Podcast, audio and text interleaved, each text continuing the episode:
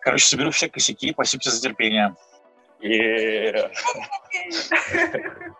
Можешь мне задавать и неудобные вопросы тоже. Как бы он вроде есть, но, знаешь, он не такой классный. Как часто ты копаешься в себе, сколько раз там и так далее, бла-бла. Ну, э, ладно. Нет, все.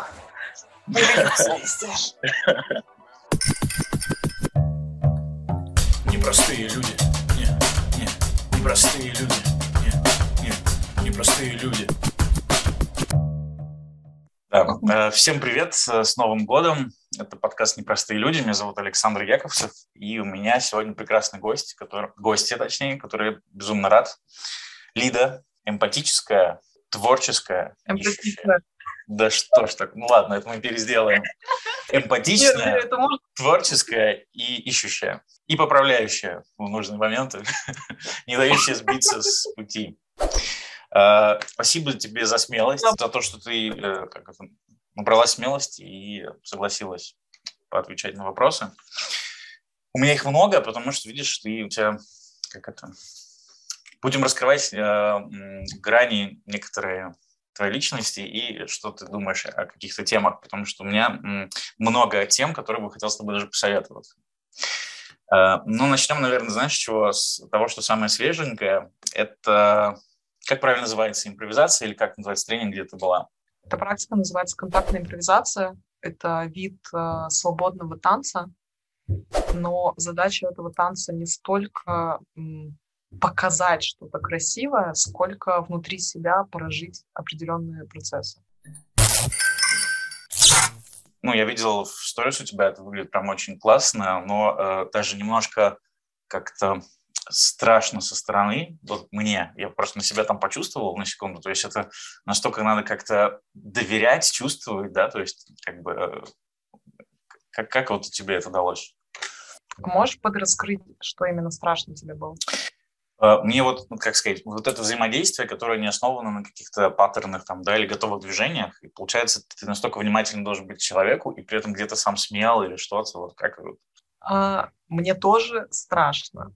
Ну, то есть, э, когда я впервые попробовала контактную импровизацию, это было на Бали, когда я там жила, и я увидела в этом очень много, э, очень много того, что мне не знакомо, а то, что мне не знакомо, сразу же как бы пробуждает какое-то любопытство. Но как-то на Бали я этим не стала заниматься глубоко, а вот сейчас в Грузии как-то, как-то привело меня туда. И ну и, в общем, я пошла в этот страх. А страх, он именно основан на том, о чем ты сказал. Это быть тотально в моменте, быть в контакте с другим человеком, считывать его, считывать себя. И вот э, даже любопытно было, что мы танцевали без музыки. У нас э, джемов с музыкой было там вот типа за 7 дней, наверное, не знаю, 2-3 раза. Все остальное время мы танцевали без музыки, потому что, ну, чтобы, знаешь, не было вот этих отвлекающих факторов, чтобы можно было погрузиться тотально вот в это движение, в этот момент. Слушай, удивительно, получается, музыка не нужна для танца в каком-то смысле, когда ты взаимодействуешь. Слушай, по сути, да, ну то есть есть такие танцы, где важен ну, какой-то ритм, да, и люди как бы от этого ритма идут. Но даже в этом случае, я думаю, люди могут без музыки делать это подсчет, когда считают там раз, два, три, четыре, раз, два, три, четыре. Вот. А здесь как бы нет задачи под музыку как-то двигаться. Вот есть задача поймать какую-то общую волну, какой-то вот этот вайб между двух людей, да, и его как-то воспроизвести. Какой у тебя главный инсайт такой можешь выделить после тренинга? Есть ли какой-то?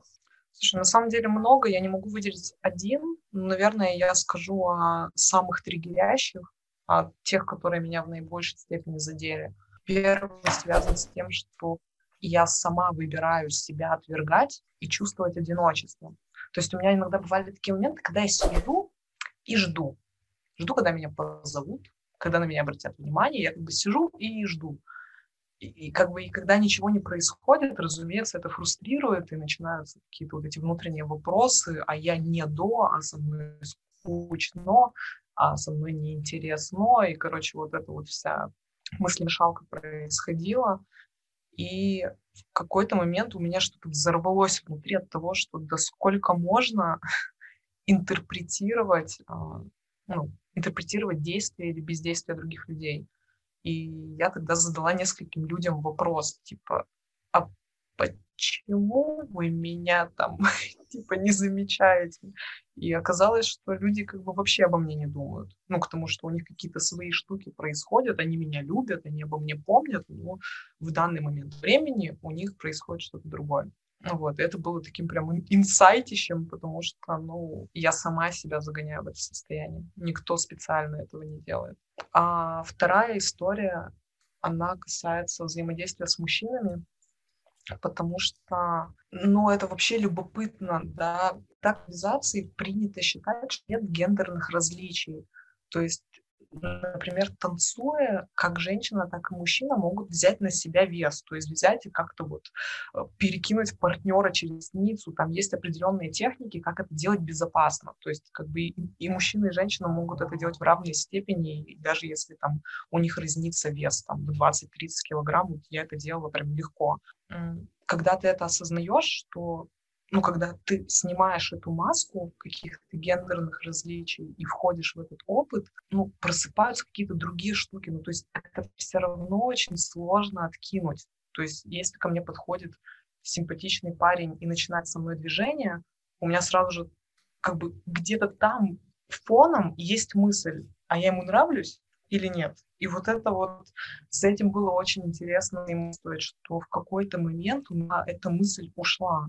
То есть вот так как этот интенсив длился 7 дней, было очень много контактов, в какой-то момент вот растворилось желание понравиться или желание там быть кому-то конкретному симпатичной, а просто как бы все люди словно бы слились вот единое поле, и просто на уровне тела я чувствовала, что кому-то больше тянет, кому-то меньше. И это как бы это не означало то, что кто-то красивее или менее красивый, или там опытнее или менее опытный в танце. То есть это вообще от этого не зависело, а только вот от каких-то телесных ощущений. Слушай, да, прикольно. А, мы поговорили, значит, про контактную импровизацию. Круто, что ты, э, у меня просто какая-то тема написана, и ты классно сделала подводочку, рассказав, что ты была на Бали, там, сейчас в Грузии, поэтому э, легким движением руки я с этой темы хочу перескочить э, про цифровое кочевничество, потому что, мне кажется, у тебя очень классный опыт, и многие, наверное, о нем как-то мечтают, да, или просто думают, но не признаются. Ну, типа, пожить на Бали. Как ты вообще на это решилась? И эм, как вообще бросить э, все и начать путешествовать, делать, что ты хочешь? Потому что кажется, что путешествие для многих это такая история. Все хотят, да, вот всех спрашиваешь там на смертном одре, там, типа, да, больше надо путешествовать. Ну, как правило, там то нет денег, то еще чего-то. Как тебе с этим удалось вот взять и вырваться из этой рутины? Знаешь, мне кажется, ключевой фактор, чтобы такой образ жизни случился, это не должно быть каких-то сильных привязок к одному месту. То есть, э, когда я, например, была в отношениях и жила в Перми, ну, я и не задумывалась о таком образе жизни, потому что я была в отношениях, у меня была офисная работа, и, ну, то есть у меня даже мечты такой не было, то есть уже к концу и отношений, и работы я стала как бы задумываться о том, чего я вообще хочу, да, и эта мысль тогда возникла, что, блин, я тогда стала встречать людей, которые живут в таком формате, и я увидела, как это, что на самом деле это вроде бы не так страшно и сложно, как мне казалось, и я стала как-то к этому присматриваться. Да, вот ключевой фактор, чтобы не было каких-то позок и, слушай, просто рискнуть в какой-то момент. То есть я не скажу, что я уехала, будучи уверенной, что у меня будет какой-то стабильный заработок или еще что-то. То есть мое вот это первый шаг, он был ну, рискованным достаточно. То есть я у меня не было, знаешь, как-то это очень спланировано, и там 10 подушек безопасности, в общем, вот такого у меня не было. Но с чего это случилось? Ну, благодаря в том числе пандемии, потому что я на Бали прилетела в феврале, и я прилетела без обратного билета. То есть у меня было такое, ну, посмотрим, насколько Еще пандемия началась, да, это 20 год? Да, было начало февраля. А потом, вот, получается, в начале марта бахнуло, и в общем, эвакуационные рейсы и все прочее. Я просто это пропускала мимо, ну, то есть мне не хотелось возвращаться. А когда уже рейсы нормализовались, я поняла, что у меня стоит вопрос, а зачем мне возвращаться? Типа я вернусь в Россию там в сентябре, и мне там будет лучше, чем в сентябре на Бали. Ну, в общем, стали возникать такие мысли, и я решила остаться и посмотреть, что из этого выйдет. Слушай, прикольно, прям реально как это сочетание факторов интересно. А, Слушай, а, я понимаю, что э, мне что-то, какая-то сила извне явно поспособствовала чтобы эта мечта сбылась. Потому что это не то, я такая взяла и сделала все сама. Это как-то вот очень... Естественно, получилось. Скажи, а где твой дом сейчас? Что вообще для тебя сейчас дом, поскольку ты, ну вот, считай, да, путешествуешь, сейчас ты в Грузии, до этого еще в Питере была, да? Что ты называешь домом? Вообще, что, что, там, скучаешь ли по дому, который ты оставила, имею в город там, или что-то еще? Я вот когда именно на Бали жила, наверное, где-то первые полгода, да даже первый год, я периодически слышала от своих там друзей, знакомых, кто в России, типа, когда ты вернешься домой? И меня жутко триггерил этот вопрос, потому что э, я не понимала, как бы, что люди в это вкладывают, типа, куда вернуться, потому что, ну, допустим, большая часть моих вещей в Питере находится, квартира моя в Перми, мама в Чусовом. И как бы все эти три места мне по-особенному дороги, но чтобы я стремилась куда-то прям вернуться и осесть, а, у меня такого намерения не было. Поэтому я сейчас, знаешь, я называю домом дом там, где я. Там, где мне комфортно, там, где я в том состоянии, которое мне приятно. И это только от меня зависит. То есть я, могу, я могу этого себе не создать в Грузии, например, и чувствовать себя здесь не очень. А могу постараться и сделать все, чтобы мне было здесь приятно. Дом там, где я.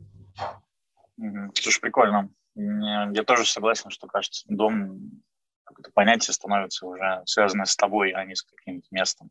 Да, однозначно. То есть, вот, э, я не знаю, может быть, ты слышал, но, в общем, многие намады, они для того, чтобы не совсем сойти с ума от передвижений, они делают себе какие-то ну, ритуалы, которые всегда есть. То есть вне зависимости от того, там, какой часовой пояс, какая страна, у тебя есть что-то, что вот неизменно. И это там могут быть какие-то утренние ритуалы, да, там зарядка, йога. У меня есть всегда столик с какими какими-то атрибутами, там, открытка от моей близкой подруги, там, птичка, подарок от другой моей подруги, там, штучка, которая напоминает мне про маму. Ну, то есть какие-то такие маленькие предметы, которые я всегда вижу, которые у меня всегда на виду, и меня это тоже так немножко возвращает в состояние, что я дома, все в порядке. Типа. Слушай, прикольно.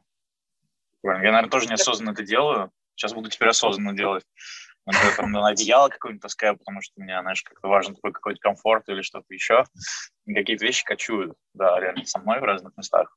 Действительно, сейчас я задумываюсь, они какую-то энергетику добавляют, уют какой-то создают. Что да, потому что когда мы приезжаем в новое место, и для нас все новое, это, это определенный стресс. То есть я читала исследование, которое а, доказало, что чтобы нам м, привыкнуть к новой обстановке, нам нужно две недели. И если сейчас подумать, сколько обычно человек тратит дней на отпуск, то возникают вопросы, а люди вообще отдыхают за там вот этот какой-нибудь э, тур, да, семидневный в другую страну, потому что, ну, это стресс для организма и очень много нового, новые вывески на улицах, тебе нужно прокладывать маршруты, планировать свой день, а где тебе купить привычные продукты, ну, то есть столько внимания уходит на обустройство вот этого внешнего быта. Короче, что важно, чтобы что-то было неизменно, что-то понятно. Особенно, как бы, номадизм предполагает зачастую, что ты работаешь, и если переезжать и ну, не иметь какой-то что-то стабильное, то это может очень выбивать из рабочего ритма. Поэтому вот я за себя скажу, что мне, чтобы привыкнуть к месту, наверное, нужен месяц. То есть за месяц я уже понимаю, где какие улицы, какой транспорт, куда мне позвонить, заказать еду, где я могу там то, что мне важно, короче, месяц. Это учитывая, что я работаю. То есть если бы без работы, конечно, это было бы там одна-две недели. Но так как есть занятость... Тогда возникает вопрос. Получается, мы все неправильно отдыхаем? Кто знает, как правильно или неправильно? Ну, в том плане, что действительно как бы э, отпуска все берут, ну, мне кажется, редко даже две недели, да, в основном это как по неделю, чтобы разбить, чтобы там чаще ездить. Но получается, что, э, ну, наверное, сейчас знаешь, какая цепочка у меня рассуждений. Вот я не очень люблю пакетный туризм. И говорю я из Сочи парк отеля, если что, да. Нет, это вынужденная необходимость.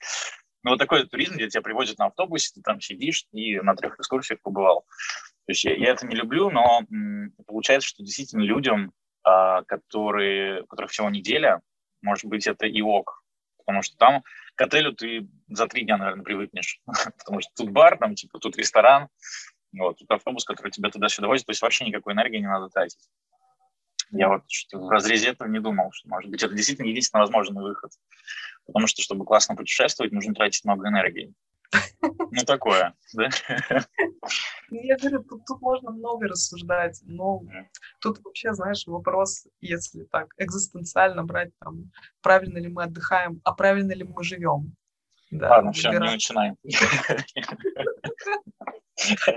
Хороший вопрос. Смотри, ты жила вот сейчас на Бали. Сколько ты на Бали, получается, полгода, да, провела или больше? Я на Бали полтора. И полтора. Вот в группе я четвертый месяц. Полтора, да. А, я был на Бали, мне очень понравилось. Вот. Ну, просто про Бали спросить, ну, Бали круто, Бали всем нравится. Не знаю, ни одного человека, вот, знаешь, кто-то мне может сказать, кому-то не понравилось там, на Кубе, а кому-то безумно понравилось. Но на Бали всем понравилось. Не знаю, ни одного, кому не понравилось. Пару дней назад встретила человека, которому там не понравилось за два месяца. Mm. У нас был очень интересный диалог. Хотя, наверное, да, все равно есть люди, которым не понравится. Скажи, пожалуйста, тогда, вот э, ты провела полтора года на Бали, вот давай так, топ-3, что обязательно надо там поделать. Вот ты как там уже... Все-таки полтора года редко кто проводит в таком классном месте. Если кому-то повезет и когда-нибудь пандемия кончится, что обязательно надо сделать на Бали? Может, не три, может, и больше. У меня просто сейчас, знаешь, такая Э, мыслеформа, что зависит от цели, да, типа зачем этот человек туда едет, если это просто отпуск, либо если это какое-то продолжительное время. Но если убрать вот эти конструкции, то первое, что мне пришло на ум, это подняться на вулкан Агунг, сходить на Ecstatic Dance в йога-барн и поехать на Нусапениду и пройти фридайверский курс ну, это что-то значимое для меня, и поэтому, если бы туда поехал какой-то близкий мне человек, я бы просто обратила на это его внимание и сказала бы, слушай, если вот это резонирует с твоими желаниями, я поделюсь с тобой контактами. Слушай, очень круто, и из этого ничего я не делал. Теперь, ну, Окей, а скажи, что бы ты назвал? Какие три вещи нужно обязательно сделать на Бали? У меня, наверное, будет... У тебя просто такой глубокий, классный набор получился. Я сейчас буду тебе говорить банальные вещи, как будто я магнитики сейчас, знаешь, какие Слушай, это неплохо и нехорошо. Ну да. Это серфинг, э, естественно, потому что это что-то с чем-то, ну, что-то не похожее ни на что, что я пробовал. Вот. И это относится к категории, э, как знаешь, сформулировано то, что мне очень сильно нравится и связано со спортом, это еще и связано с природой. То есть, ты не просто пришел в любой момент что-то сделал, это еще какая-то зависимость от каких-то явлений, там, например, в горах, чтобы снег выпал, и погода там была соответствующая, пухляк, ты можешь заняться там э, фрирайдом. А на Бали это волны, соответственно, классные. В нужном месте, в нужное время их дождаться и кататься. Вау. А, потом, наверное, слушай, парк обезьян не знаю, мне, мне они очень зашли. Вот. Наверное, уже к ним, может, привыкла, но так вот, типа, лишний раз посмотреть, что, кажется, Дарвин был прав и все такое. А, Дарвин был прав. А третье, наверное, поесть. Очень много вкусных, классных ресторанов. Например, я не помню, как он я называется, где-то в глубине острова, ну, не, не прям в глубине, нет, эм, это итальянское какое-то место, дом кого-то там, э, какой-то чувак австралиец, там много австралийцев, вот, он очень построил там дом и ресторан сделал при нем. Там такая печь у них есть. Название я не помню, потом вспомню, напишу. Как-то там не помню. касса, касса, что-то там. Мы сейчас должны сказать, э, пос, переходи да. по ссылке, и там будут все. Точно, точно. Переходи по ссылке. Ну, в общем, Бали для меня было открытием, потому что там очень еды много классной. И э, там Бали еще, почему понравился, мне очень космополитичный остров такой, э, и много разных переселенцев, так сказать. Поэтому как будто бы культура такая размытая, то есть э, очень легко находиться туристу, потому что все много всего ну, разнообразного. Эх, ба, даже говорить приятно, слушай. Что поговорили, как маленькое путешествие.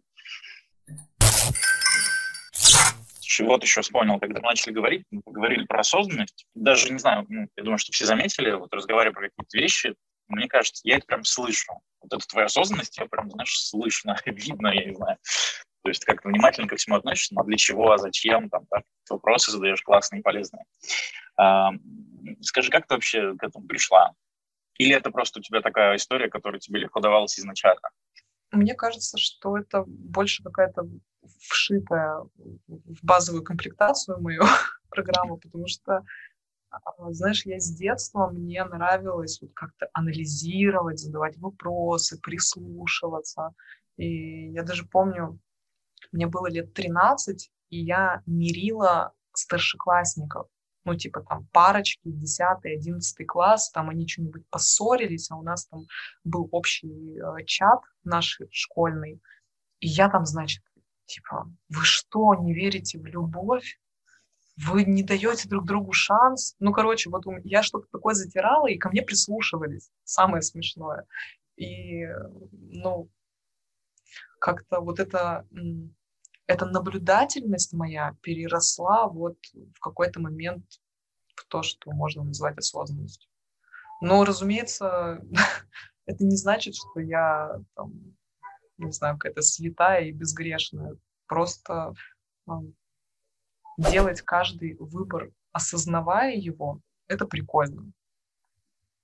Типа, выпить, потусить тоже можно осознанно. То есть, ну, я к тому, что в это можно быть включенным. То есть для меня, знаешь, осознанность, она вот именно про включенность в процесс, потому что был период моей жизни, когда были какие-то автоматизмы. Ну, типа, на автоматизме в пятницу пойти в бар или на автоматизме в субботу пойти в клуб. Типа, все так делают. Да, и как бы, а как иначе проводить время? В моей жизни тоже был такой период. В какой-то момент я поняла, что я устаю от этого, ну, типа, мне это ничего не дает, да, и, ну, стала искать какие-то другие штуки. У меня пока просто слабо получается, в том плане, что, наверное, хотя нет, наверное, получается, потому что я просто начинаю видеть неосознанность какую-то. Uh, то есть, знаешь, mm. как первый шаг, чтобы начать что-то делать осознанно, uh, надо понять, что, что ты, ты делаешь на автомате и не задумываясь а, какой-то неосознанности твоей или той, которую ты дал? Например, чем ты занимаешься? Не знаю, знаешь, вот можно работать на работе там 10 лет, да, и просто не задумываться, а как я туда попал вообще? Выбирал ли я это? Вот у меня есть там бизнес, да, я думаю, а вот я его выбирал, или он просто там случился со мной? Ну окей, он там случился со мной, а дальше что? Ну, типа, мне теперь все время этим заниматься, ну, типа, я же могу выбирать, насколько этим заниматься, как заниматься, в какой форме там, и так далее. И э, тогда у меня следующий вопрос. Э, вот я на низком уровне осознанности. Да. И мне просто сказать, что у этого явления есть обратная сторона, ну, во всяком случае у меня, что я много общалась с какими-то предпринимателями, которые достигли классных результатов, и они сейчас уже в точке, ну, скажем так, успеха, они понимают, что они пришли туда за счет каких-то своих травм, за счет своей неосознанности, за счет там того, что они просто бились лбом в дверь и как-то пробили, да, и э, они сейчас оглядываются на это и такие, типа, жуть, ну, как бы, ну, с другой стороны, результат-то классный, типа, у них сейчас есть вот какая-то там база, да, условно. А меня вот это мое качество, да, какой-то наблюдательности, оно иногда вот скид к тому, чтобы действовать, потому что я очень много обдумываю, много взвешиваю, И вот это вот избыток этого иногда, ну, я из этого иногда это я просто к тому, что не романтизировать это явление. Да, хороший момент. Ну, тут, мне кажется, знаешь, может быть, благодаря своим правам достигли, а может быть, вопреки. Да, то есть, может, еще как, каким-то таким историям. То есть, э, наверное, не всегда понятно. Мне кажется, сами люди, да, вот как ты правильно заметила, ты их спросишь, да фиг его знает, как я пришел. Мне вот часто предпринимателям что повезло. Мне просто повезло. В нужное время, в нужное время что-то делал. Потому что типа, очень часто есть такое, что э, какой-то успешный успех э, все хотят повторить.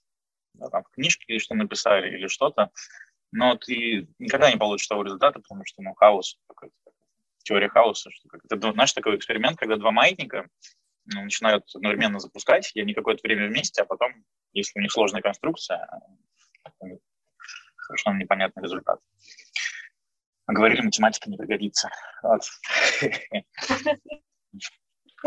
Э, ну так вот, все равно у меня вопрос, знаешь, какой? Как тебе с высокой степенью осознанности э, живется в этом неосознанном мире?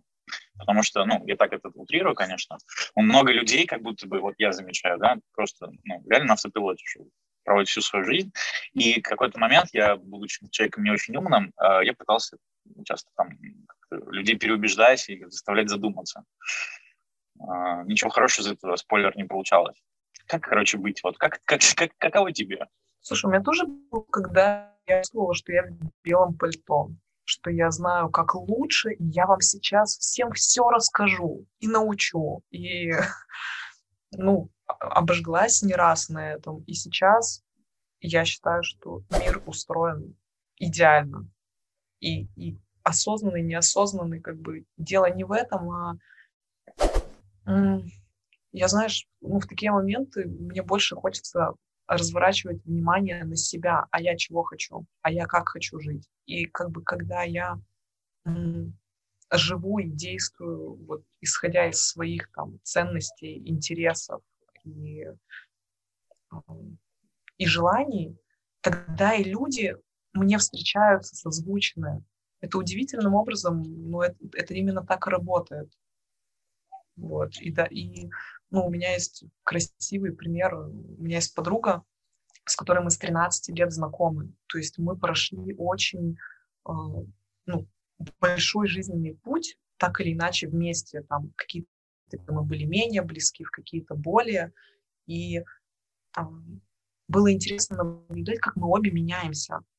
То есть, знаешь, как бы дружба, она может э, разорваться в тот момент, когда люди, там, кто-то пошел в одну сторону, кто-то в другую, ну и у них точки соприкосновения исчезли.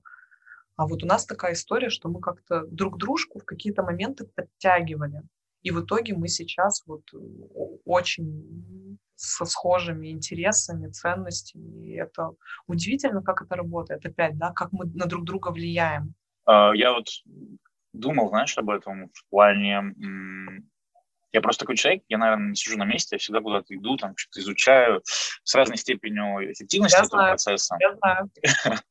Вот, и, ну, я не могу сказать, что я типа, чего-то добился, это просто такой у меня образ жизни, я по-другому не могу. И невольно меняется мышление, там, да, что такие практики возникают, ты с ними делишься, там что-то, но не все готовы, да, вот, как сказать, это обсуждать или прочее. Поэтому я в какой-то момент почувствовал себя какой-то белой вороной среди многих своих компаний, которых я общаюсь. Потому что я был таким человеком, который приходил, что-то все время, а вот это вот, а вот это, а вот это, все. А, а от многих слышал, типа, ну что ты там начинаешь? Мы просто там встретились, там, просто типа, сидеть, делать какие-то привычные вещи. А ты тут что-то какие-то игры, что-то там, что-то там.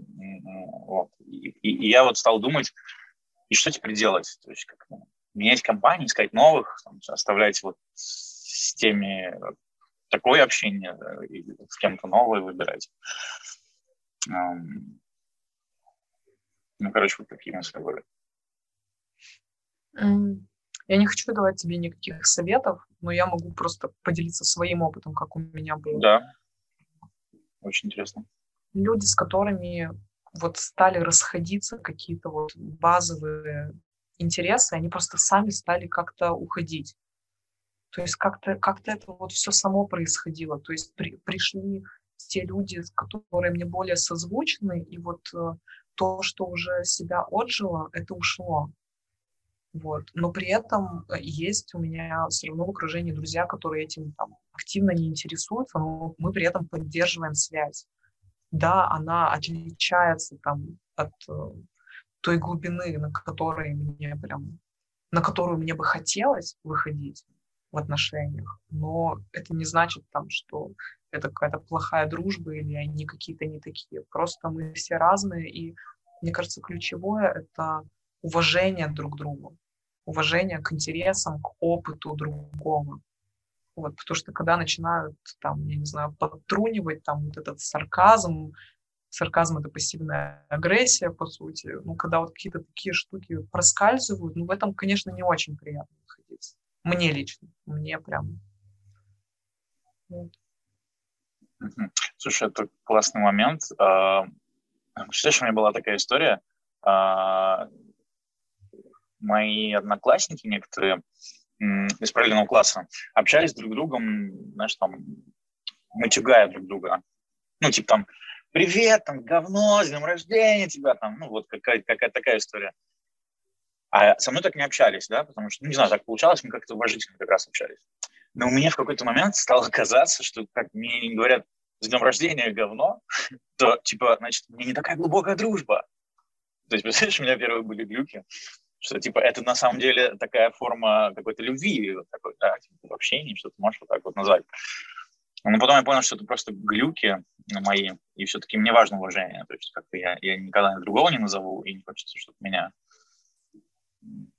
называли. Мне кажется, тут еще важно, ну, любые отношения — это какие-то договоренности. И если в вашей дружбе это нормально, то почему нет? Ну, то есть э, у меня тоже были такие отношения, где мы там могли друг друга подкалывать, и на в тот период это было окей. Но сейчас, если мне кто-то так скажет, меня как бы передернет, потому что я уже изменилась, я уже иначе на это смотрю.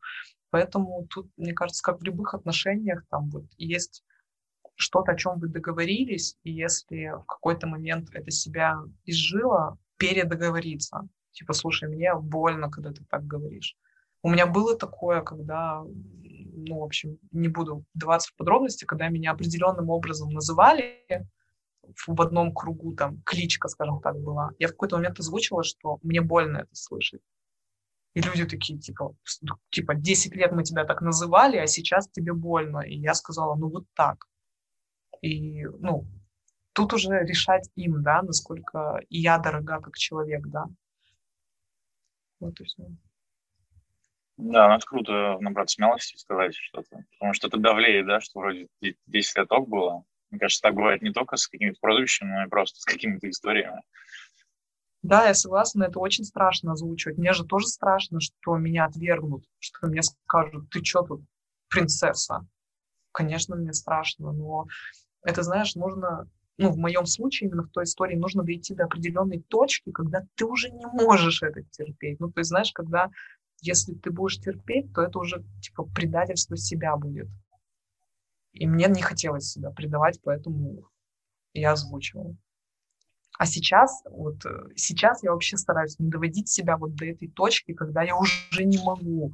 Я прям стараюсь очень как можно раньше озвучивать каких-то своих дискомфортах, о том, как мне бы хотелось. И я не скажу, что мне это легко дается, но я вижу, как, э, как это красиво раскрывается. Ну, то есть, когда я говорю другим людям, как мне хочется или как мне не нравится, оказывается, люди готовы к этому прислушиваться.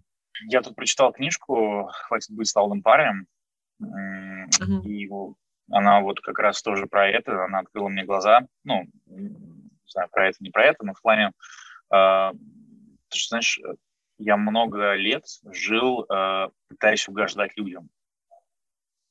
Понимаю. Не говоря о своих желаниях и прочем, да, и вот это немножко все такая переворачивающая история. И поэтому ты сейчас говоришь, я, я вот я пока еще только первые шаги, наверное, делаю, говоря о своих каких-то желаниях э, там, и прочем. Вот. И оказывается, это совсем другая жизнь, которая вот ну, приходится 35 лет, блин, учиться заново ходить в каком-то смысле. Хорошо, что в 35, а не в 55. Согласись. Да, еще мне кажется, знаешь, в 55 лет все равно будет что-то, что ты будешь говорить, ну хорошо, что в 55.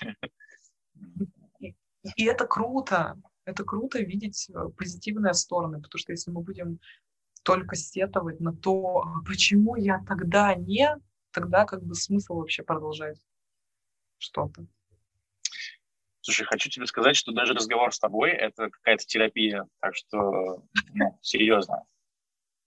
Серьезно. Как, типа, я чувствую твой дар, вот. Поймал себя на мысли. И в продолжении к твоему дару, мне знаешь, как написано? Фототерапия.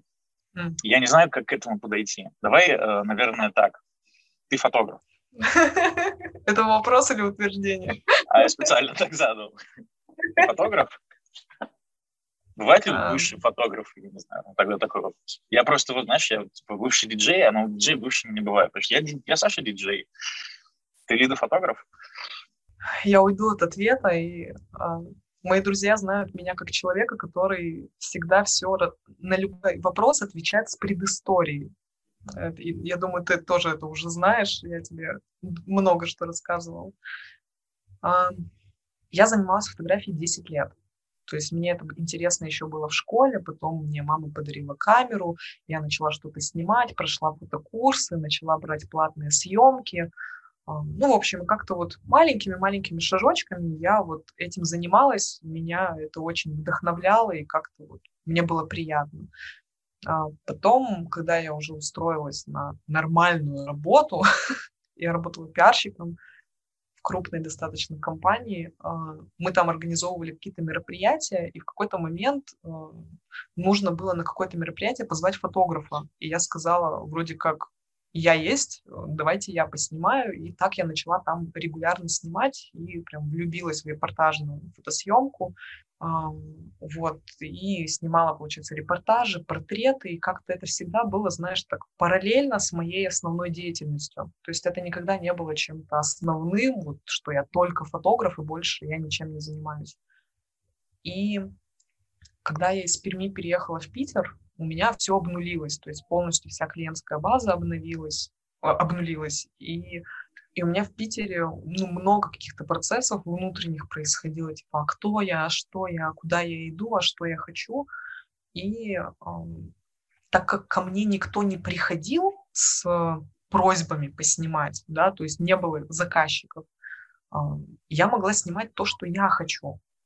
И я начала экспериментировать, и таким образом вот с одной девушкой у нас случилась э, интересная съемка, после которой она дала мне такой такую щедрую обратную связь, что эта съемка что-то важное в ней изменила. А когда она увидела фотографии, то ее как бы еще второй волной накрыло, что как бы ты вообще ты, ты не представляешь, как, как это у тебя получается передавать. И для меня тогда это было очень ценно, и вот у меня сформулировалось вот это слово фототерапия, что фотосъемка может быть не только как бы процессом, чтобы получить результат фотографии там, для соцсетей, еще для каких-то целей, а что сама фотосъемка может быть классным experience ом, который человеку запомнится. И как бы эти фотографии, они могут быть, они могут носить большую ценность, чем вот этот какой-то секундный контент, да, который там в ленте Инстаграма потом умрет что это может быть что-то, к чему захочется возвращаться, что захочется распечатать, да, что сейчас очень редко кто делает. Как-то так.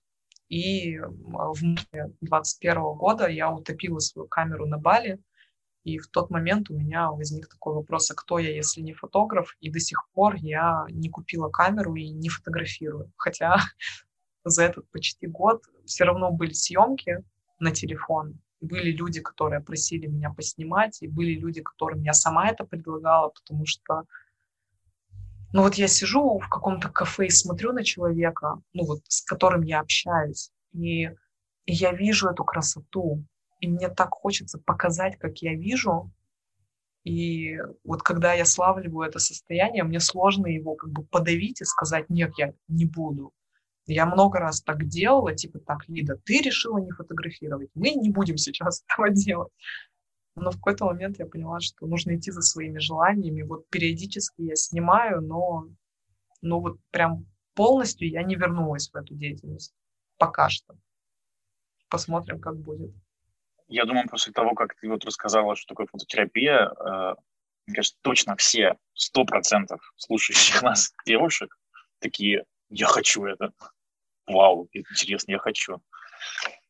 Слушай, ну не факт. Ну, нет, просто, видишь, я же все равно в этой сфере работала, и... Ну, это страшно. Ты представляешь, сколько людей привыкли к фильтрам в Инстаграме? Людям сложно просто выложить свой портрет без макияжа и без фильтра. А что говорить про там, фотографии в полный рост, где ты сидишь на диване, у тебя где-то там складочка виднеется. Я же вообще не обрабатываю снимки. То есть вот когда я стала именно в таком формате снимать, я перестала ретушей заниматься. То есть я только делала цветокоррекцию, и там все, я, я перестала увеличивать грудь, удлинять ноги и увеличивать объем волос. Слушай, ну да, это получается про принятие, да, главное. Принятие себя. Уви- увидеть себя таким, какой ты есть. Просто... Для меня, знаешь, еще фишка в том, увидеть себя и показать себя другим. Потому что у меня у самой была история, э, я не писала даже, у меня есть пост в Инстаграме. Я была на дне рождения у своей подруги, и там был фотограф. И там где-то через пару недель нам высылают как бы архив с фотографиями с дня рождения, и я листаю, и там было несколько фотографий, которые, на которых была я, и у меня была реакция типа «Воу!». И я просто сразу же удаляла эти фотографии, такая, знаешь, типа ошиблись. ну, знаешь, как, как, будто бы, как будто бы это не я, какой-то неудачный ракурс, я это удалила, и, ну, как бы просмотрела весь альбом, закрыла, и потом словила себя на таком ощущении, типа, а я сейчас что сделала? Короче, я залезаю в корзину, восстанавливаю эти фотки, смотрю на них, почти, почти что плачу.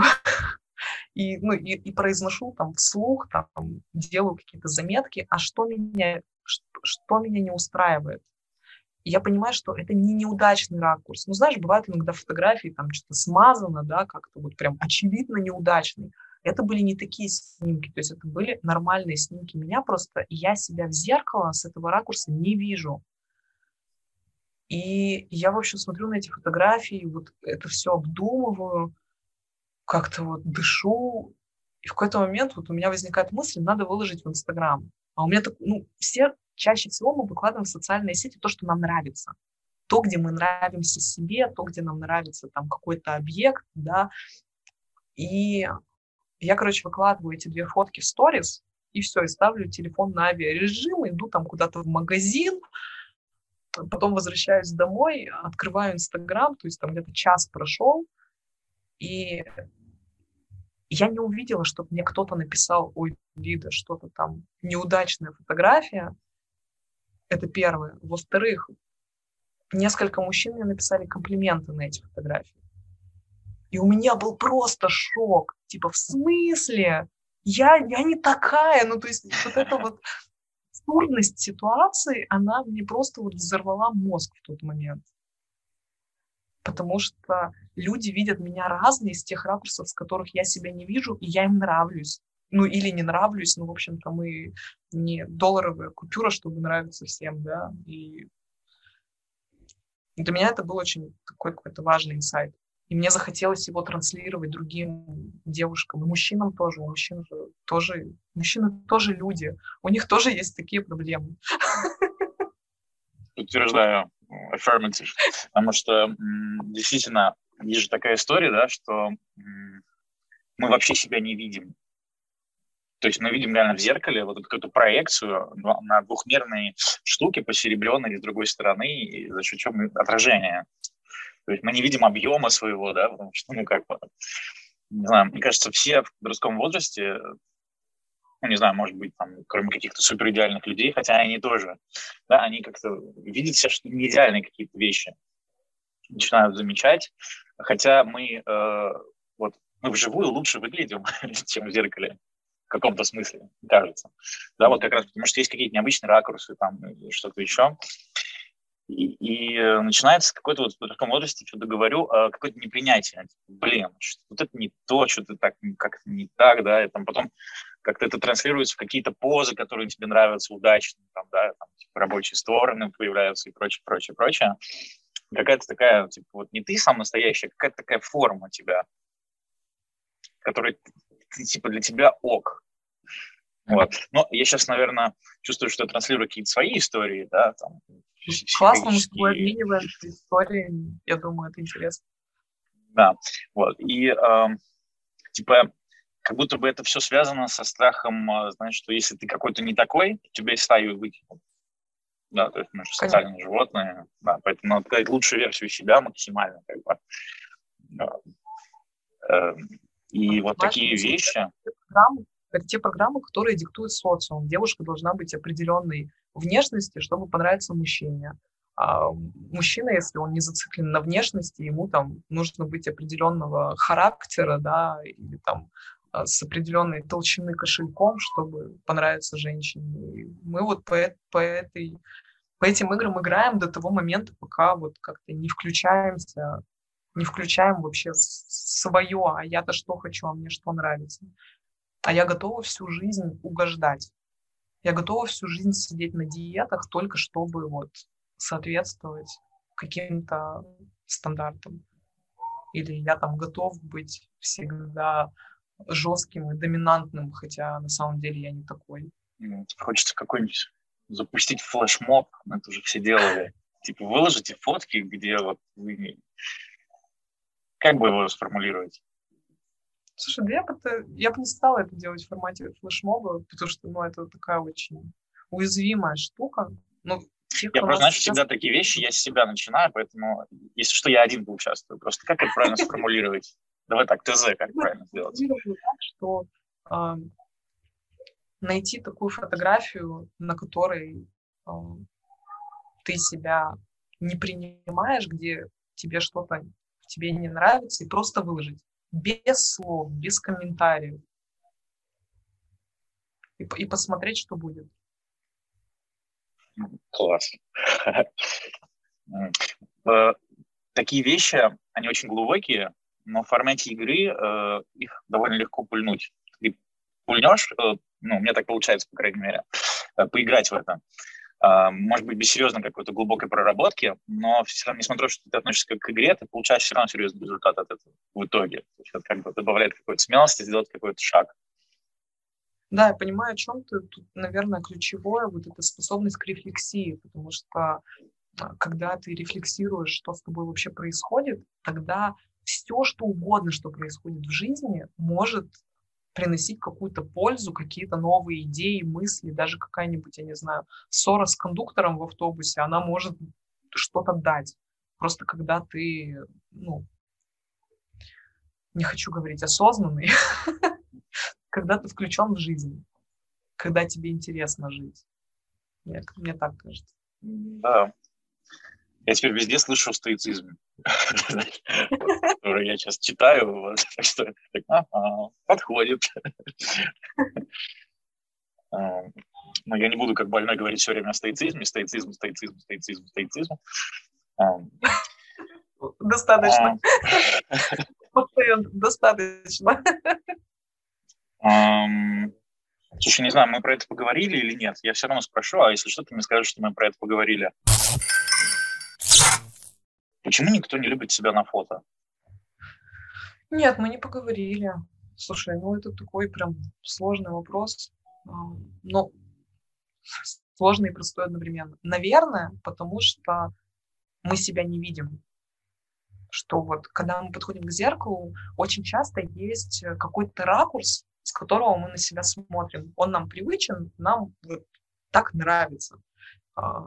Я помню, когда я только начинала заниматься фотографией, вот, когда Инстаграм появился, я прям, заходя на профили некоторых девушек, я видела один и тот же ракурс, там, знаешь, и вот, ну, вот есть, или там рука как-то конкретно, да, то есть это какой-то ракурс, который кажется наиболее привлекательным, и мы его воспроизводим, и поэтому если на фотографии мы его не воспроизвели или нас как-то случайно поймали, ну, в общем, когда мы видим себя непривычно нам, это ну, зачастую вызывает вот какой-то ну, фрустрацию, какое-то негативное впечатление, что типа удали.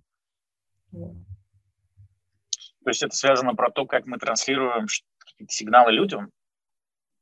Как мы сами себя воспринимаем, ну, мне так кажется. Ну и опять, да, тема про принятие, про то, что... Ну, я помню, когда вот э, я набрала лишний вес, я себе в этом не признавалась. То есть я не фотографировалась, я не вставала на весы, и как бы жила в такой иллюзии, что ничего не изменилось. Ну и как бы, и понятное дело, что там люди не перестали от этого со мной общаться, и, там жизнь продолжала идти так, как она идет, но когда потом, там, через какое-то время я увидела какой-то свой снимок, он меня очень удивил, и я такая, да это не я. А потом я поняла, что я просто все это время ну, не смотрела вот, правде в глаза, условно, да, не смотрела, что э, у меня есть изменения в теле, которые мне не нравятся. Вот. И с этого момента, когда я заметила, что это есть, я как бы тут как бы две веточки, да, я могу продолжать жить в иллюзии, что этого нет, или там, и, или смириться с тем, что да, так есть, и меня это устраивает, либо мне это не нравится, я хочу что-то изменить. Слушай, а какой бы ты совет могла дать? Не знаю, например, вот у кого-то уже есть дети, да, как воспитать э, другом вот это вот э, принятие себя, да, чтобы это не делать потом, да, а вот как, как, как думаешь, какой идеальный план изначально, как это сделать? Слушай, у меня нет детей, и мне сложно об этом размышлять, но как бы тот ответ, который мне сразу же приходит, это начинать с себя. То есть э, опять, да, это не только касательно воспитания детей, а то, что мы с тобой вначале говорили про окружение. Когда ты сам, а, сам несешь вот эти идеи, транслируешь свои ценности, то другие это считывают.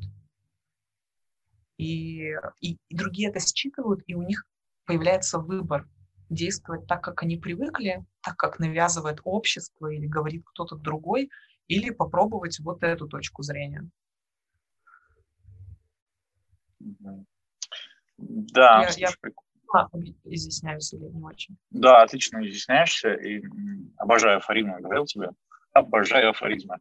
Э, как бы вы ни воспитывали детей, они все равно будут похожи на вас. Поэтому, да, воспитывать в первую очередь надо себя.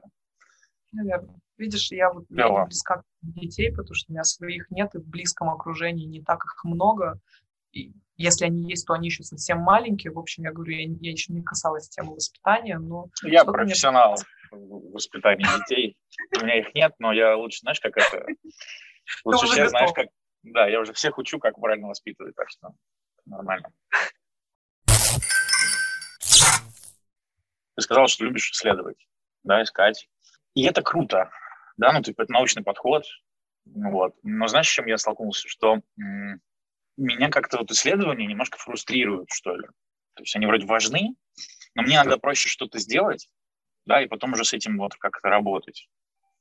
Uh, давай, например, я тебе приведу. Вот подкаст а, сейчас да? записываем, да.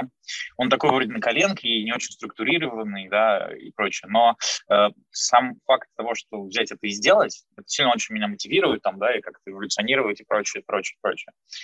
Я Мне кажется, что из... Про подкаст, например, да. Вот. А оказалось бы, второй путь – это как там поисследовать, да, там аудиторию составить, да, там все вот это выписать. То есть как бы более такой подход практично научный, не знаю, или принятый сейчас. Что ты об этом думаешь? Слушай, я бы немного разделила эти вещи, что вкладываю в слово исследование.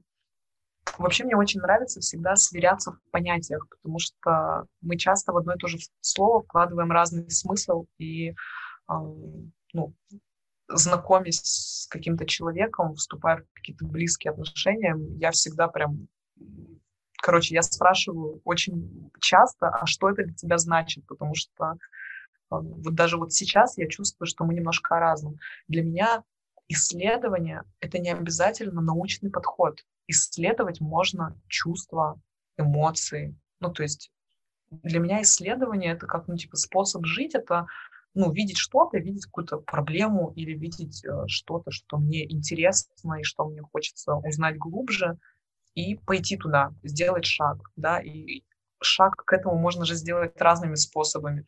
Найти подкаст послушать, найти книгу почитать, найти человека поговорить, ну, да, либо не делать ничего и ждать, пока кто-то где-то что-то скажет, и я смогу за это зацепиться. Поэтому для меня исследование это скорее вот э, об этом. И то, что ты сказал про подкасты, про твой подход, э, ну, я тебе говорила о том, что мне кажется, что это ну, в моей картине мира более правильно делать, чем а, очень-очень-очень долго готовиться. И вот, и, и, ну и окей, да, если, окей, если человек это делает в итоге. Но я просто очень часто сталкивалась с ситуациями, что вот эта длительная подготовка, а, ну, вызывала усталость потому что ну, все люди разные, да, кто-то спринтер, кто-то марафонец. И вот тут важно понимать свои особенности, и, исходя из своих особенностей, выбирать способ действовать. Наверное, как-то так. Да, круто. У меня, знаешь, какая история? А, я подкаст задумал года два или три назад. Вот. И я доводил до 90%. Я покупал всю технику, и вот все ровно, как ты говоришь, потом как-то приходила усталость, апатия, типа, Потом опять такой, потом а, гостина. Гостей уже выбрал, ну, как надо списаться. Потом там, короче, вот эти вот вечные порывы, то есть до результата это идет иногда очень долго. Я пока не придумал, как это делать быстрее. Радуюсь тому, что, типа, знаешь, два года назад я думал о хороших вещах, которые еще актуальны. И сегодня я тоже буду о чем-то думать, сделаю это через два года, но, возможно, тоже будет что-то актуальное, типа, ок. А что если, ну, смотри, мы же получаем опыт, и этот опыт как-то на нас влияет. А что если сейчас, если ты что-то задумаешь, ты сделаешь не через два года, а через полтора? А потом, ну, понимаешь, да? И вот эта цепочка, она будет, ну, как-то влиять. Почему нет? Ты прям подглядываешь. Мы... Видно, да, тетрадку мою? Ты просто следующие какие-то истории ты тут сразу уже озвучиваешь. Мы сейчас об этом поговорим. Слушай, хочу просто поделиться. А, Наверное, вот этот подкаст для меня это тоже какая-то форма принятия себя, какой-то своей неидеальности и, и прочего.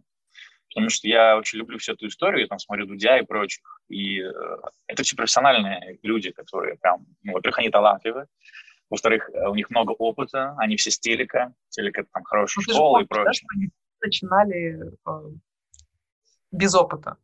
Да. А, ну, в том плане, да? что да, они все начинали без опыта, сто процентов.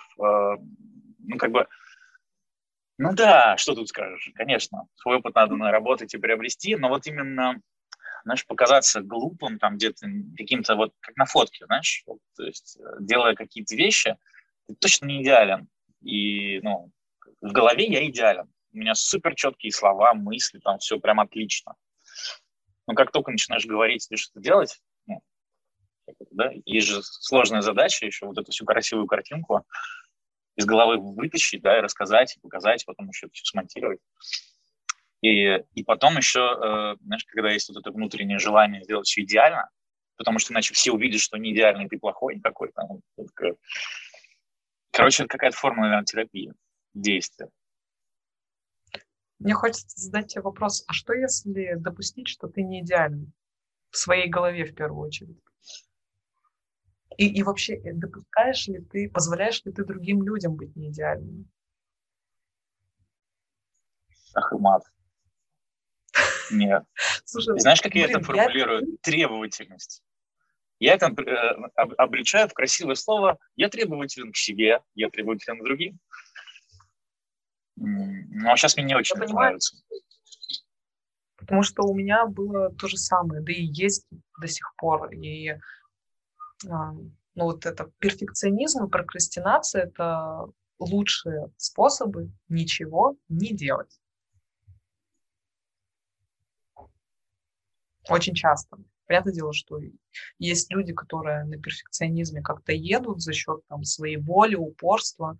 Ну, ну, вот у меня, например, воля очень слабая. Я понимаю, что у меня воля есть там на какую-то физическую нагрузку, да, там подняться на Эльбрус, окей, а сделать свой бизнес у меня лапки. И опять, да, то, что ты сказал про терапию. А, я два года уже в регулярной терапии с психологом, и это однозначно положительно влияет ну, на мое общее восприятие мира, на мою жизнь. И сейчас внизу звоните по телефону, записывайте. Слушай, а такая история, вот ты сказал про терапию.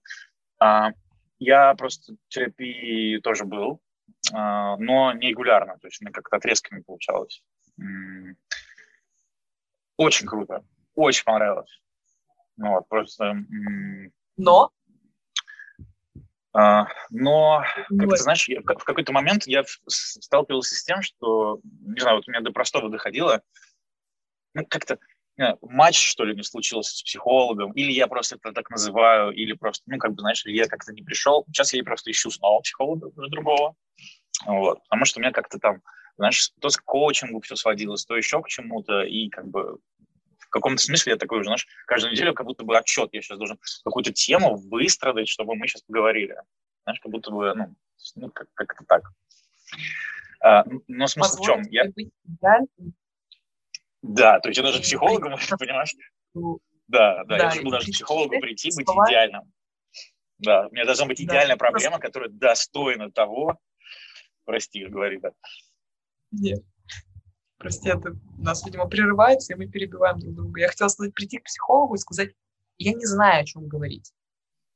И, ну, как бы, психолог найдет, что тебе сказать.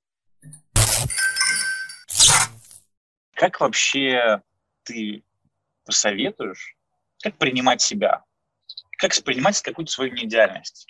Потому что я вот этого испугался, но, типа, мне кажется, я готов, например, да? Что делать? Я сейчас ловлю себя на мысли, что мне хочется как-то идеально ответить, чтобы это было прям инсайтом этого, этой беседы. А, но отвечу из точки сейчас увидеть в неидеальности красоту. Потому что, ну, э, я скажу как фотограф, да, я фотографировала очень разных женщин, у которых были разные тела. И ни одно из них не хорошее, не плохое. То есть тут вот как ты себя в этом чувствуешь. Можно со шрамами и с какими-то там не знаю, татуировками расплывшимися чувствовать себя более уверенно, имея фигуру отточенную в спортзале 90-60-90. И вот, э, наверное, я бы предложила обратить внимание на неидеальность других людей и попробовать в этом увидеть красоту. Или начать можно не с людей, а с природы и увидеть, что деревья вообще-то не все какие-то, а, как с картинки. У них тоже корявые какие-то, я не знаю, ветки, корни, и нравится ли они нам от этого меньше. Или нам наоборот хочется подойти к тому дереву, из которого там все эти корни торчат, да? То есть, ну вот позамечать вообще в окружении себя что-то неидеальное, что при этом нравится. Вот я хожу, например, каждый день в продуктовый магазин у дома, и он не идеальный, но много факторов, по которым он мне нравится. И меня это устраивает. Говорила, не идеально ответишь. По-моему, идеальный, идеальный совет с примерами классными. Так что. Здорово, спасибо. У меня есть люди, которые в терапии, и все здорово, они говорят классно и здорово. Я себя к ним тоже отношу, несмотря на то, что я нерегулярно. Но, а, наверное, это как и совсем. А, ты когда это что-то пробуешь, ты потом начинаешь это всем советовать, потому что, типа, ну, это же классно. Как, это... Вот есть люди, которые живут, например, без посудомоечной машины. Я им всем... Да что, это же классно. Это сама моет тарелочки. Вау. Э, и вот тоже как бы терапия, да, я говорю, там, типа, вот это классно, это можно сходить и проработать. Вот. Но э, слышу вот этот вот от многих, да, то есть вот это убеждение, что это только надо быть каким-то нездоровым, чтобы идти как бы, к психотерапевту. Псих. Псих. Как ты решилась? Вот, была ли у тебя такая история, или ты сразу поняла, что это типа это ок? Слушай, я хочу начать с того, что когда болит зуб, мы идем к зубному. Когда у нас какое-то высыпание на коже, мы идем к дерматологу. Но почему-то, когда у нас есть какая-то тревога или какие-то переживания, мы идем есть торт, бухать или там еще чем-то заниматься, да, то есть а, вот э, когда, когда мне говорят про психотерапию как про что-то ненормальное, я вот всегда вот это говорю, что мир сейчас такой динамичный, он так изменился, что, ну, мне кажется странным не, не использовать вот эти возможности. Мы же ходим почему-то вот с этими гаджетами, да, а не с кнопочными телефонами, потому что нам удобно. А почему не попробовать обратиться к специалисту, который, может быть, улучшить каче- качество жизни? И туда тоже вопрос, эм, то, что ты, ты сказал, что тебе психолог не сразу зашел. И стоматолог может не сразу нормальный попасться. Можно одну пломбу переделывать несколько раз. Ну, то есть, да, это я, я понимаю прекрасно, почему эта сфера такая табуированная, почему мы боимся этого. Но опять, да, рисковать, пробовать и стремиться к развитию, не знаю, как это назвать. А, какой-то вопрос задал. А ты все ответила? У меня на самом деле был под, под, э, под текст в том, что я хотел, чтобы тоже порекламировала немножко психотерапию, потому что я а, а, хочу помню, снять этот, этот табу какой-то, табуированность, да, я хочу, чтобы это стало как поход в фитнес-зал, потому что для меня, вот у меня аналогия с фитнес-залом, то есть ты туда приходишь, ты можешь сам заниматься, ты можешь как бы психологически разбираться сам тоже, да, какие-то там, не знаю, узнать про какие-то техники, там, попробовать их или почитать книжки, там, да, ну, разными способами разбираться с какими-то проблемами, которые у тебя возникают. А можешь, э, то же самое, ты можешь сам отжиматься и подтягиваться. Но если ты придешь в зал, там есть какой-то чувак или девушка, какая-то женщина, не знаю, которая много лет делает там, типа, классные тела, там, да, знает упражнения, имеет опыт, и плюс еще тебе как-то ну, сэкономит тебе путь. И, возможно, подскажет, что именно тебе сейчас лучше надо, потому что ты можешь сам не знать. То есть вот и терапевт для меня тоже такая же история, что просто убыстрит какой-то путь тебе в понимании вещей, там, разбора, что кого. Да, про мой опыт рассказать? Да, конечно. Я, слушай, ну вот с детства же мы все смотрели эти американские фильмы, и там периодически возникала фигура психолога, и понятное дело, что я как-то это замечала и видела. А в моем окружении, там, не в детстве, там, не когда я в универе училась, не было людей, которые бы ходили к психологу. Но как-то вот это где-то вот, я говорю, вот из, из кино вот это, это было. То есть я знала, что это есть. Но даже тогда мне казалось, что это что-то, вот когда прям проблемы, типа вот когда у пары есть проблема, у них там какие, какое-то недопонимание, нужно вот идти к специалисту. Но сама я впервые пришла к психологу, мне было 26, это было после болезненного расставания, и я понимала, что я не справляюсь, что мои эмоции просто очень через край, в общем, бурлили, и я тогда три или четыре у меня было сеанса с терапевтом, у меня выровнялось состояние, и я перестала ходить. И почему я перестала ходить, там было несколько факторов, но один из них был, дело было в деньгах, что я была не готова выделить на это свой бюджет, потому что, ну, мне же нормально, мне сейчас нормально, зачем мне в это вкладываться? И а, только потом, спустя время, как-то в моем окружении стали появляться люди, которые тоже этим интересовались, которые пробовали ходить, проходили какие-то психологические тренинги. И я, слушая их, поняла, что, в общем-то, не обязательно идти в терапию тогда, когда ты на дне. И, в, и я пришла к психологу, в принципе, в нормальном состоянии. То есть у меня не было какой-то драмы. А, я пришла и сказала, вот моя жизнь сейчас выглядит так, но я хочу, чтобы было по-другому. Я хочу, чтобы было вот это, это и это, но как этого добиться, я ума не приложу. То есть мой запрос был какой-то вот такой. И это было не про какие-то конкретные вещи, что я там что-то купить хочу, да. А, ну, хотя про деньги это тоже было. Но в большей степени это было про внутреннее состояние. Что на тот момент, вот в 27, когда я пришла к своему психологу, с которым я до сих пор занимаюсь, а, я пришла именно вот с тем, что у меня внутри столько неудовлетворенности собой, и столько вот каких-то подавленных чувств, эмоций, что вот мне хотелось бы, чтобы было по-другому. И мы начали с этим работать. А сколько ты тратишь в месяц на терапию? 10-15 тысяч рублей. Иногда 20. Ну, то есть вот, от 10 до 20. Перестала жаба давить? Что Слушай, много? я более того скажу, это я готова сэкономить на чем-то другом, но не на этом. То есть если представить, что какой-то Армагеддон, наверное, я даже, я скорее сэкономлю на еде, чем на этом. Как бы глупо это сейчас не звучало для кого-то, но э, я вижу в этом очень большой ресурс, силу, то, что меня подпитывает. Да, у меня есть прекрасные друзья, которые как бы как терапевты могут меня выслушать, дать советы и прочее, но отношения с терапевтом, они особенные, и там происходит то, что не может произойти в контакте с другом, какая бы близость у вас ни была. У меня есть очень близкие друзья, которым я могу сказать все, вот просто выложить себя вот и сказать, я вот такая, но они меня не смогут собрать, да. Поэтому для меня это очень важно.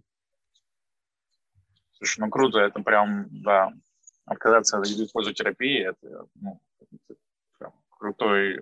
Ну, это, наверное, тоже немножко того, но вот, вот сейчас так. Это про ценность скорее, что это очень большая в этом ценность. И, ну, я тоже вижу, что там она очень большая, и, и ну, собственно, всех призываю, так что я надеюсь, что это на кого-то может подействовать. Может, давно хотел, собирался хотя бы попробовать. А, кстати, вопрос про попробовать. Э, как, э, как пробовать? Ты часто меняла терапевта или сразу повезло? Слушай, ну получается, вот э, мой терапевт это четвертый. Но это, это за продолжительный промежуток времени. То есть я точечно обращалась, но ну, в этом случае мне повезло, потому что мне этот контакт дала подруга, которая училась на психолога, и она дала мне контакт своего преподавателя. То есть она была просто в восторге от нее и как-то очень так щедро поделилась со мной, и меня более чем устраивает. Ну да, кажется, неплохой путь, потому что я тоже через него шел по рекомендации идти, чтобы ну, по объявлению, потому что можно это, знаешь, я нарвался на то, что я еще многим советую йогу, например, но... Йогу? йогу, да, или там пилатес какой-нибудь. Но советую это, а, я в каком-то смысле советую то, чем я занимаюсь. С тем человеком, там, который преподает мне конкретно, мой преподаватель. И я через это вижу и называю йога именно вот это. А очень часто ты отправляешь людей там заниматься йогой, они могут попасть не в то место, не к тому преподу, и типа, это не то, что я советовал. Вот, поэтому, конечно, такое как дисклеймер, что э, типа, можно не попасть и сделать неправильный вывод. Но кажется, что действительно по знакомству от хороших людей меньше шансов попасть. Ну, опять, да, я тут немножко добавлю мистики мы не получаем тот опыт, который нам не нужен. У меня, вот, кстати, с йогой, когда я переехала в Питер, мне порекомендовали йога-студию, я туда пришла, это была самая ужасная йога в моей жизни. Но это не значит, что я перестала заниматься йогой. Да, у меня был шок на какой-то промежуток времени, но а, я, ну вот, будучи тем человеком, который я есть, я поняла, что это не вся йога, которая существует в мире. Наверное, раз столько людей туда ходят, они там что-то находят. Может быть, мне нужно попробовать другого преподавателя. И, конечно же, эта мысль мне пришла не сразу же, после того, как я вышла из этой студии, а через какое-то время. То есть тут опять, да, вот про флексию и про готовность получать новый опыт. Так, слушай, на самом деле с тобой очень интересно много тем обсуждать. У меня тут еще прям куча всего. Но знаешь, мне кажется, что мы поговорили о каких-то таких вещах, которые надо переварить, а, особенно тем, кто будет это слушать. Это меня бы еще что-то оставил интересненькое. Поэтому давай потихоньку финалить. У меня к тебе вот вопрос э, такой. Мне очень приятно, что ты считаешь э, мои мысли такими, над которыми нужно подумать. Я-то с этим постоянно живу. Да, у меня я могу там, да, типа, вот как часто ты копаешься в себе, сколько раз там и так далее, бла-бла. Ну, э, ладно. Э, я знаю, что хочу. Э, хочу тебя спросить, где ты будешь через 10 лет? У океана. Какого? Не знаю. Слушай, я понятия не имею, в какой я буду в стране, кто будет рядом со мной. Нет, ну, э, почему-то вот у меня, знаешь, такая картинка, что близкие мне люди, это не обязательно какие-то конкретные имена, и океан. Ну и, возможно, где-то там горы. То, что для меня важно. Для меня, слушай, вот именно опыт жизни на Бали, он мне подарил вот это осознание, что для меня очень важна природа. Я после Бали 4 месяца жила в России, я летала в Пермь, жила в Питере, месяц провела в Москве, и я в какой-то момент взвыла. Ну, реально, то есть меня прям друг, он вывез э, э, залив под, за Питером, и я там просто стояла и думала, неужели дует ветер, я слышу звук воды. Ну, я прям поняла, что для меня это очень важно. А раньше, ну, до Бали, я думала, ну, раз в месяц выбираться на природу, окей. Сейчас мне нужна большая регулярность. А, кстати, хороший вопрос. Как часто нужно отдыхать тебе? Ты поняла это по себе как-то? Каждый день. Блин, ну реально. И отдыхать для меня это... Я не хочу сейчас опять какой-то идеальный образ составить, но отдыхать для меня это отдыхать там без гаджетов. То есть это как бы менять деятельность. И у меня не всегда это получается. У меня бывают моменты, прям какие-то приступы, когда я э, не могу от, от, убрать от себя телефон. Ну, то есть я понимаю, с чем это связано, я не могу этот момент как-то изменить, и я бесконечно скроллю эти сторис в Инстаграме. Но когда я выравниваюсь, я стараюсь отдыхать как-то, вот общаться с кем-то, гулять, ездить на природу, а, иногда посмотреть какое-то кино, и прекрасно, если есть возможность посмотреть его там с друзьями и потом там обсудить, то есть вот, да, какое-то такое вот пространство,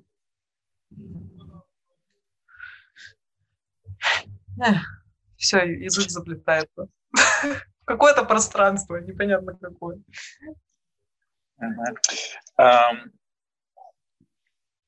Когда ты в следующий раз окажешься на океане и увидишь горы?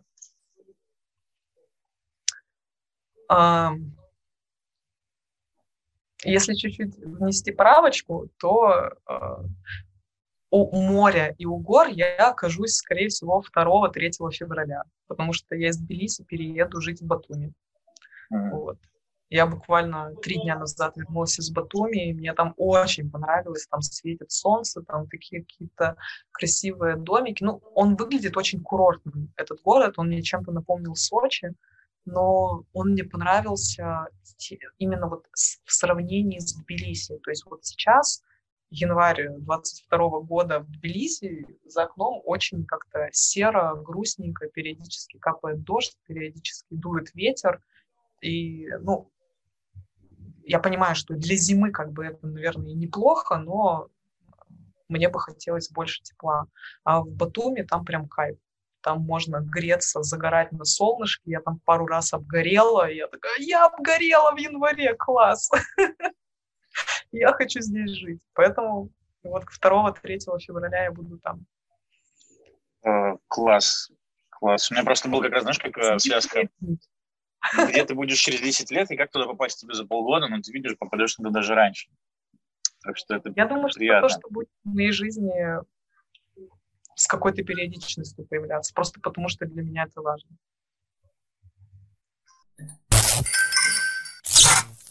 Так, слушай, еще не могу с тобой не поговорить об одной теме. Кратенько. Это огонек. Что, собственно, нас и познакомил, например. А, да. Огонек это такой фестиваль, русский Burning Man. А, что для тебя огонек? Страсть страсть, которая проявляется в очень разных аспектах. То есть я страсть и вот, э, наверное, еще добро. Но я много слов могу перечислить, но я там видела таких людей, которые вот они живые, они настоящие. То, что там не было телефонной связи, да, люди были вот тотально в моменте, не было вот этих ходячих с телефоном, постоянно рук, да, желающих все запечатлить. То есть там было много вот этой жизни, и люди проживают какой-то опыт.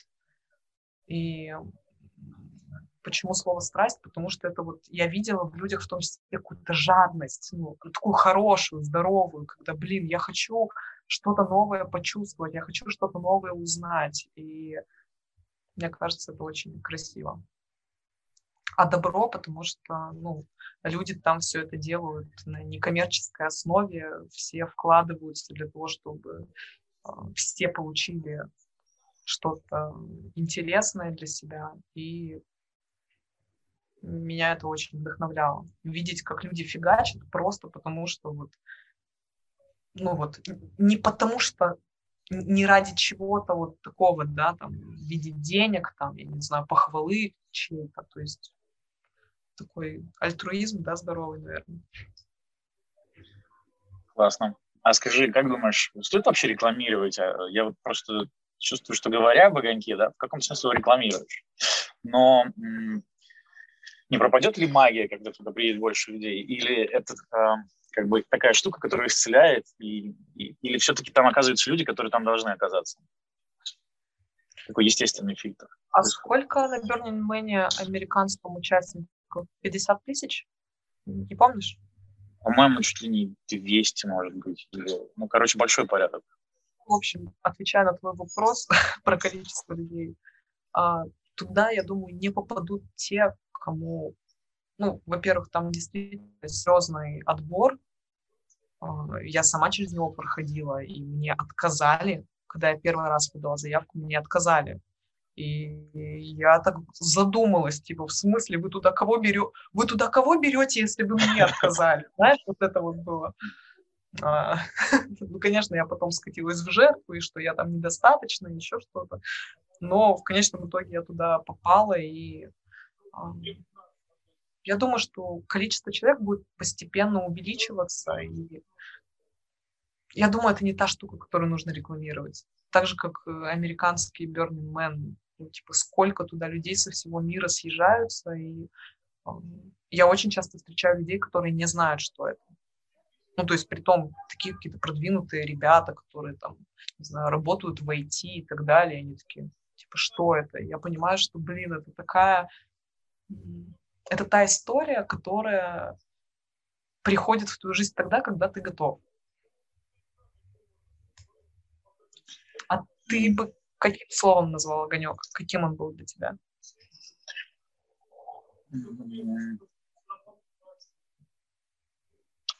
Наверное, назвал бы как слово ярмарка какая-то у меня подходит. То есть это какая-то mm-hmm. была штука, где выходит наружу внутренний ребенок какой-то, я не знаю. вот когда ты перестаешь быть серьезным, таким каким-то весь, как ты немножко позволяешь себе быть, ну, не знаю, радоваться каким-то там интересным вещам, там, типа, идешь там цирк, вау, или что-то еще, там дирижабль посреди поля начинает отдавать мне воздушный шар. И говорят, что хотите внутрь зайти? Да, конечно, никогда не был внутрь надувающегося воздушного шара. Ну, то есть это какие-то... А это бесплатно, да? Да, то есть это какие-то новые эмоции, ощущения, вот, и это там какой-то только праздник. Это помимо того, что еще можно говорить кучу слов про классных людей, которые там, да, и это общение, магия там, и созидание, потому что ты что-то много чего даешь и много чего берешь. То есть это вот гармония еще в отдаче и принятии, это прям здорово. Да, для меня огонек еще был, ну, в том числе про, про людей, разумеется, но, знаешь, именно с той точки зрения, что ты не знаешь, кто есть кто. То есть все одеты, ну, то есть в обычной жизни мы там все равно как-то что-то можем считать по одежде, там, по гаджетам, да, то есть мы много додумываем там, а какой человек, если вот он выглядит так. А там как бы все фрики, и ты вообще не знаешь, кто есть кто, кто чем занимается, и это всегда такое приятное удивление. И, э, я тоже ловила какие-то паттерны за собой, там, что, блин, ну, наверное, надо было с этим человеком пообщаться. Он там как бы в социальном мире классный. Но по факту меня не тянуло к этому человеку на огоньке. И вот это тоже было прикольно за собой замечать, да, что уже потом, как я об этом думаю, как я это анализирую, какие-то свои вот эти установки доставать, там тоже вот за эти 10 дней можно прожить бесконечно много разных штук. Да, правда.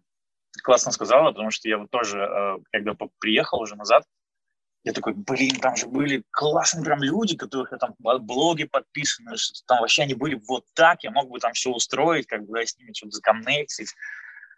Но тогда не хотелось, и это как бы было бы, ну, то есть ты реально вот, классно сформулировала в том плане, что получается, это как будто бы как раз в этом и есть магия, что ты там в каком-то моменте делаешь то, что тебе хочется, да, как так. Да, и, и еще... у тебя случается коннект с людьми, с которыми, ну, вот вы действительно соприкоснулись, да, вот нет искусственное, я подойду к тому-то и скажу то-то, а как идет? Вы строите вместе какую-нибудь невид... неведомую фигню, и начинается ваша дружба с того, что вы передаете друг другу молоток. Да. Еще, наверное, какой-то огонек, у меня слово идет вдохновляющий потому что я вот почувствовал после огонька как прорыв вдохновения, и что-то казалось, что все можно. Когда ты видишь, что куча людей в поле собирают какие-то невообразимые штуки, это как бы, ну, такая вера в людей еще какая-то интересная возникает, что вау, можно не так, можно и вот так. Я согласна с тобой. У меня тоже было такое, что вообще все возможно.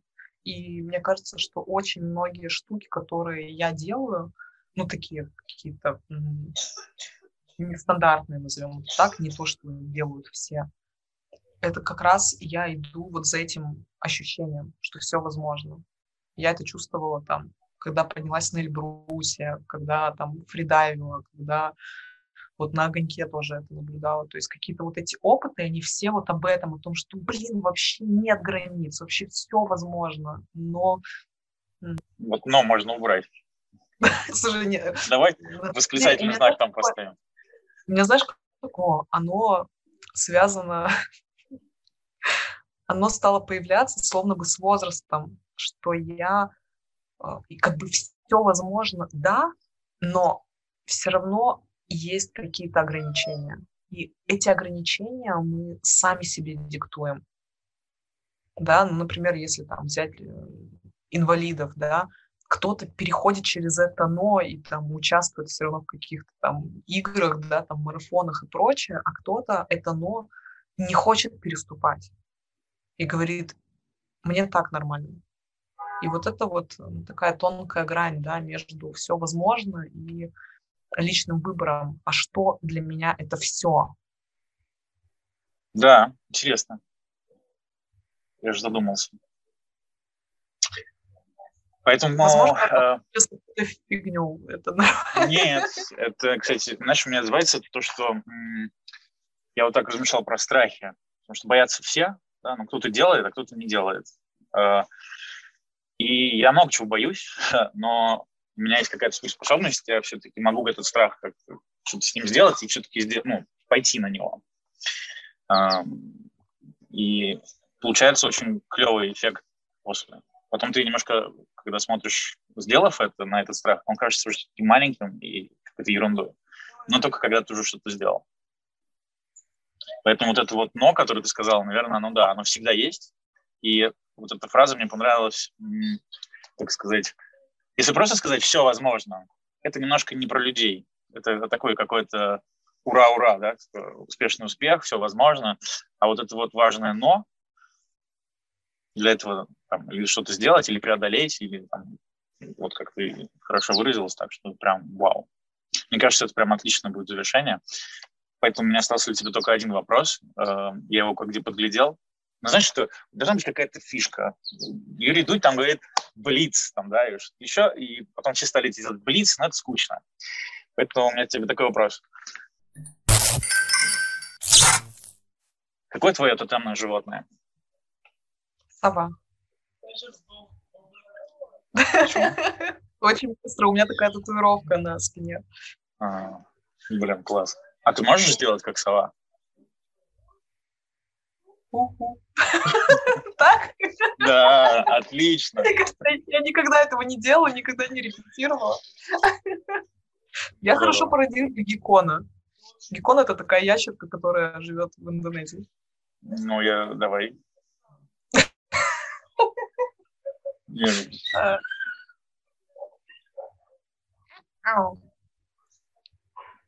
Еще раз? Да ты Похоже. Похоже. Слушай, класс, спасибо тебе большое. Мне очень все понравилось. И я переживал, знаешь, когда что-то такое первое делаешь, всегда, блин, тут не так, а еще было не так, там, технически или что-то. Но в итоге у меня очень классные ощущения от нашего разговора. Так что большое спасибо. Спасибо тебе и вот, вот эти вот заминки, все прочее, это жизнь, и это все классно. И то, что ты, а, ну, скажем так, настаивал, это тебя только с положительной стороны характеризует. Потому что сказать, ой, давай завтра, ты сам понимаешь, это очень легко. А, твоя такая напор, на, хорошая такая настойчивость, она классная. И ты очень такой включенный, эмпатичный. Короче, я желаю тебе, чтобы чтобы у тебя раз в неделю точно было с кем-то интервью, и потихонечку это все выкладывать. Да? Yeah. ну что, пока-пока. Спасибо. Непростые люди. Нет, нет, непростые люди. Нет, нет, непростые люди. Что, не, нельзя было расслабиться? Не, можно, можно. Я просто про то, что, знаешь, типа, это какие-то такие условности, которые надо, знаешь, типа, там, так, сейчас надо там начать, ну, там, закончить, чтобы потом это все было, там, ну, значит. Нет, все. Да, так, сейчас я сразу поставлю.